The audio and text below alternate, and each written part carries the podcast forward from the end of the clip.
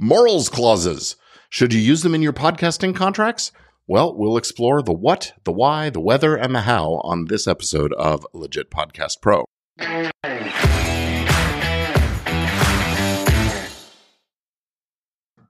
Welcome back to another episode of Legit Podcast Pro, the show that takes you behind the scenes of podcasting to explore the legal, ethical, and business aspects that shape this ever growing industry. I'm your host, Gordon Firemark, the podcast lawyer, and today we have an interesting, thought provoking episode lined up for you. We're going to be delving into the world of morals clauses in your podcasting contracts. So, a morals clause, sometimes called a moral turpitude clause, is a contractual provision often included in contracts that uh, involve performers, public figures, celebrities, athletes, and individuals in high profile positions. The primary purpose of a morals clause is to protect the reputation and the public image of the party or parties or entities associated with that person. The clause typically stipulates that if that person engages in certain behaviors or activities that are considered immoral, unethical, or damaging to their public image, then the party or entity on the other side has the right to take certain kinds of actions, things like termination of the contract. They might have the right to terminate the agreement with the individual, effectively ending their association. There might be financial penalties. The individual, might be subject to financial penalties if they breach, and there are damage control measures for uh, engaging in in that. You might get the uh, the other party to uh, do some community service, apologize for their behavior, or take some other kinds of actions designed to mitigate the harm caused by their behavior. Now, the exact scope and language of a morals clause can vary significantly depending on the uh, specific contract and who the parties are. Common triggers for a morals clause could include a criminal act, criminal behavior, drug abuse, involvement in some kind of a scandal, really anything else that might adversely affect the individual's public image and reputation. These clauses serve as a way for the parties involved to protect their interests and ensure that they're not associated with individuals whose actions could be detrimental to their brand, reputation, public perception, and so on. So they're often used in these kinds of. Now, I'm not going to say that morals clauses are exactly making waves in the podcasting or digital media industry. They're not even what I would call ubiquitous in the podcasting space, but I have started seeing them uh, and putting them into the platform and network deals I'm working on lately. And if you're going into these kinds of deals, regardless of which side you're on, it does pay to be prepared. Platforms, networks, advertisers, everybody's becoming a little more skittish about potential damage to their brands and the public relations challenges that arise when someone associated with them says or does something unsavory and brings about public scorn or ridicule. Now, sometimes the nature of a host's fame and notoriety is directly tied to a bad boy or bad girl image. But for most, being viewed as a good, upstanding, morally centered person is really how we want to be associated, who we want to be associated with. Either way, though, brands, networks, and platforms want a way out if things start going sideways and the talent says or does something that goes too far. So let me share with you an example of some morals clause language. The artist acknowledges and agrees that their personal reputation and public image are integral to the success and the standing of the company's podcast. Therefore, throughout the term of this agreement and in all public forums, appearances, interactions related to the podcast hosted by the artist for the company, the artist shall conduct themselves in a manner consistent with good morals and public decency. The artist shall refrain from engaging in any conduct, behavior, or activities that might adversely affect their public image or the reputation of the company. Specifically, the artist shall not partake in any illegal or criminal activities, promote hate speech, discrimination, or violence, or indulge in substance abuse that would hinder the proper execution of their podcast hosting duties or damage the podcast's reputation. Additionally, the artist shall not engage in any activities or affiliations that could be perceived as a conflict of interest or detrimental to the company's interests. So you, there you see some examples of language that is specific in places, talking about criminal acts or or uh, drug abuse and things like that, and general in other ways. If you'd like to have a more comprehensive uh, example of a morals clause, then in this case it's set up as an addendum to an already existing contract, you can come on over to gordonfiremark.com slash morals and give me your information. I'll send you a a sample document that you can look at that gives you an example of these kinds of, of clauses. Now, using a morals clause in a podcast contract can provide a number of valuable benefits, both for the host and for the network or company or sponsor. Some of the best reasons to include morals clauses is that it protects the reputation and the brand image.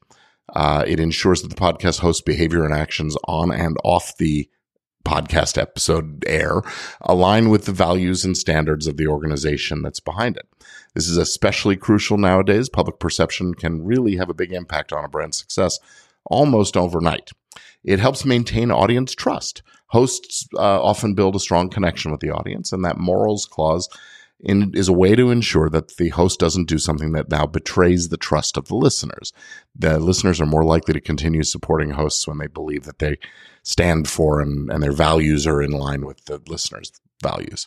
It helps to reduce risk. It helps protect the podcast network from potential legal issues and liabilities that might arise when the podcast host does certain actions. If they engage in those wrongful, illegal, harmful activities, then the network might take appropriate action to put some distance between itself and the person. And it helps to preserve those sponsorship and advertising relationships. Lots of podcasts rely on sponsorships and ad revenue, and a morals clause helps make sure that we're not suddenly going to have a negative impact on these valuable relationships with brands and sponsors. Advertisers want to associate with individuals that have a positive public image and who behave ethically. It enhances professionalism.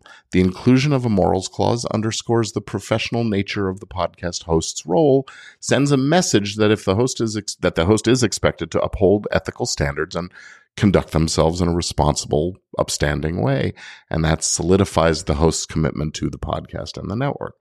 And having the clause allows for us to enforce contractual compliance. It sets clear expectations for the behavior during the term, makes it easier to enforce and terminate the contract if the host breaches, and it really preserves both sides' uh, uh, ability to uh, fulfill their contractual obligations. And it's a roadmap for addressing potential controversies. If a situation arises where the host's behavior becomes controversial, attracts negative attention, the morals clause can provide a clear basis for how the network might respond promptly and decisively and avoid further damage. And finally, it's just, you know, including a clause like this allows the podcast network or the po- or the platform to uphold and promote its core values, which can be critical for audience growth. And finally, you know, look, overall, this is the kind of thing that is a pr- protective measure. It benefits both the host and the network by ensuring a strong commitment to ethical conduct and positive brand image. Uh, a little story about uh, an example of one of these things. I re- not long ago was working on a podcast deal for a religious organization that was hiring a host slash producer. That host and producer was later charged with some spousal abuse. And the morals clause gave this organization the right to suspend that host, but to continue doing the show. So the show's still coming out. They had a new person doing the show. And then after those uh, charges were dismissed, it turned out to be a bogus uh, claim by an estranged spouse. Uh, the case was dismissed and the host was allowed to come back onto the show. But it gave the organization the cover it needed to not be, you know, employing this person who was inconsistent or accused of being inconsistent with the uh, organization's values. So, look, including a morals clause in a host contract can offer a number of benefits. There are also some drawbacks and considerations to think about. Morals clauses can be really subjective and leave lots of room for interpretation and therefore potential disputes. What constitutes good morals or positive actions could, you know, could be a thing. And what might adversely affect reputation can be open to a number of different views. It has a chilling effect on creativity sometimes.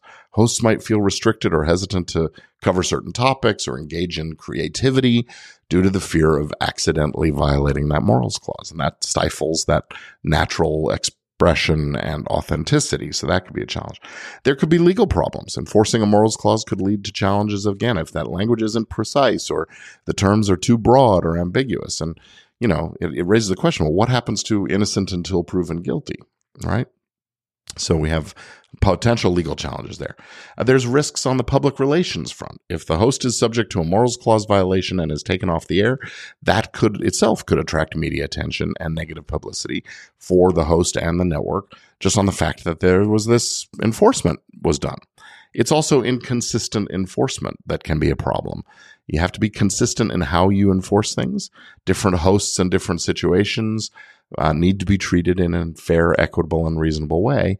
The network could be accused of favoritism or discrimination if it doesn't uh, have a clear established approach and policy. And morals clauses are often drafted to cover specific behaviors, but then the unforeseen circumstances that don't fall within the scope of the clause still leave everybody without some clear guidance on what's to happen next and how to respond. It can also have an impact on uh, the talent acquisition process. Some hosts, high profile celebrity types, might be hesitant to sign a contract that has a morals clause. They may view it as an invasion of privacy or an infringement of their personal lives. Again, tying it closely to the show and in the image of the show, that might be a way to help, but uh, it can be challenging to get some people to sign. Uh, it also adds a complexity to the contract process that might be um, troublesome, longer negotiation processes, more legal fees if you're using lawyers, those kinds of things. And having a morals clause in your contract today could become outdated or irrelevant just you know a few years from now as societal norms and values evolve and change and we could have inconsistencies or just a lack of enforcement altogether that makes it sort of useless. Uh, and finally, the consequences might need need to be clear. You know, a morals clause might outline potential actions for various kinds of violations, but it might not specify which consequence applies in what circumstances, and there's room for that uncertainty. So it's really essential to draft the morals clause with clear, specific language that aligns with the values and objectives of the parties. And it's crucial that you engage in open communication with hosts about the intent and the implications before you sign. This kind of transparency and fairness in enforcing the clause really helps to strike a balance between protecting the network's interests and respect for the host's rights and creative freedom. This episode is brought to you by Easy Legal Forms and Templates for Podcasters. If you're a legit podcast pro, you want to protect your intellectual property and ensure that content is used appropriately. Easy Legal Forms and Templates for Podcasters can help. Our form store at podcastlawforms.com provides a variety of legal forms and templates specifically for podcasters, including host and co host agreements, DMCA takedown notices, release forms, and much more. With these easy downloadable templates, you can customize the forms you need in just minutes. Plus, our affordable bundle and a la carte pricing makes it easy to get the protection you need without breaking the bank. Visit podcastlawforms.com today. Easy, legal, affordable forms and templates for podcasters. Podcastlawforms.com. So, how do you navigate this discussion about a morals clause? You're hiring a host, you're hiring a co host. This is a good use, by the way. If, you, if you're doing a show and you just bring on a co host, you might want to include some morals language in your deal there. So, you're, you're bringing this person on, and really, you've got to have the conversation. It requires open communication, transparency, sensitivity uh, on everybody's part. So start off by getting it into the conversation early on. Talk about why you want the clause in there, what it aims to protect, and how it's going to do that, and the scope of things. What are the things that would trigger the morals clause? Be specific about what's unacceptable and might have consequences. Think about what will uh, alleviate any ambiguity in the deal, avoiding misunderstandings later on and allow the podcast host, the, the, the other party, to express their concerns or questions and work it out. Be open to conversation and compromise and uh, addressing those reservations and giving them the reassurances they need. The goal is to achieve a mutual agreement, understanding by both parties of the language, the intent, and the purpose. Though everybody should feel comfortable with the terms and make sure they're going to go forward on steady ground and then you know be open to negotiating the specifics consider feedback and and find that balance. Uh, when you do include a clause you have to do a consequence. The morals clause is essential. Uh, it's essential that the clause include the provision that says here's what happens if it's violated what steps are going to be taken before we go to the scorched earth approach of terminating the contract entirely? Are there going to be warnings or opportunities for corrective actions? And also, don't forget that when you talk about these things, you are addressing sensitive personal information about the host.